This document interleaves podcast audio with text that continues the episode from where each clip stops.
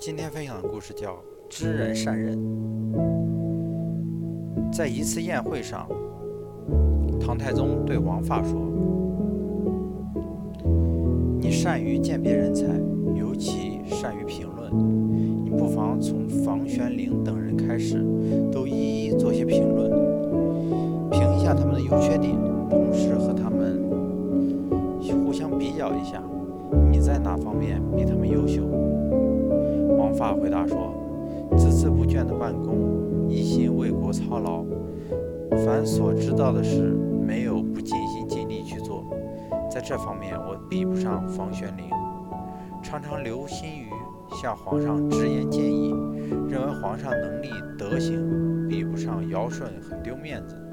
这方面，我比不上魏征。文武全才，既可以在外打兵带兵打仗，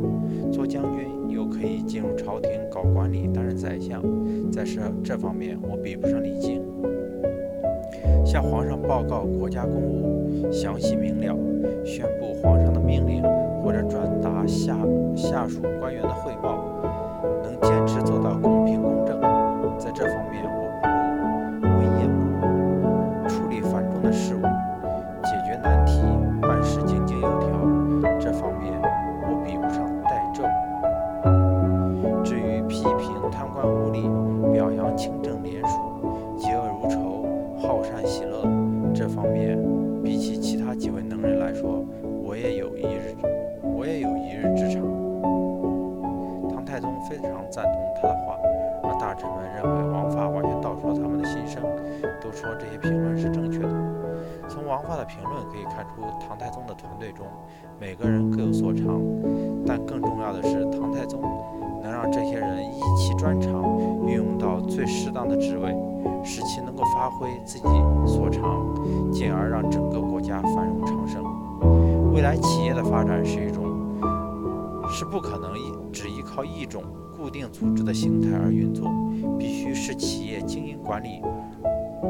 的需要而有不同的团队，所以每个领导者必须学会如何组织团队，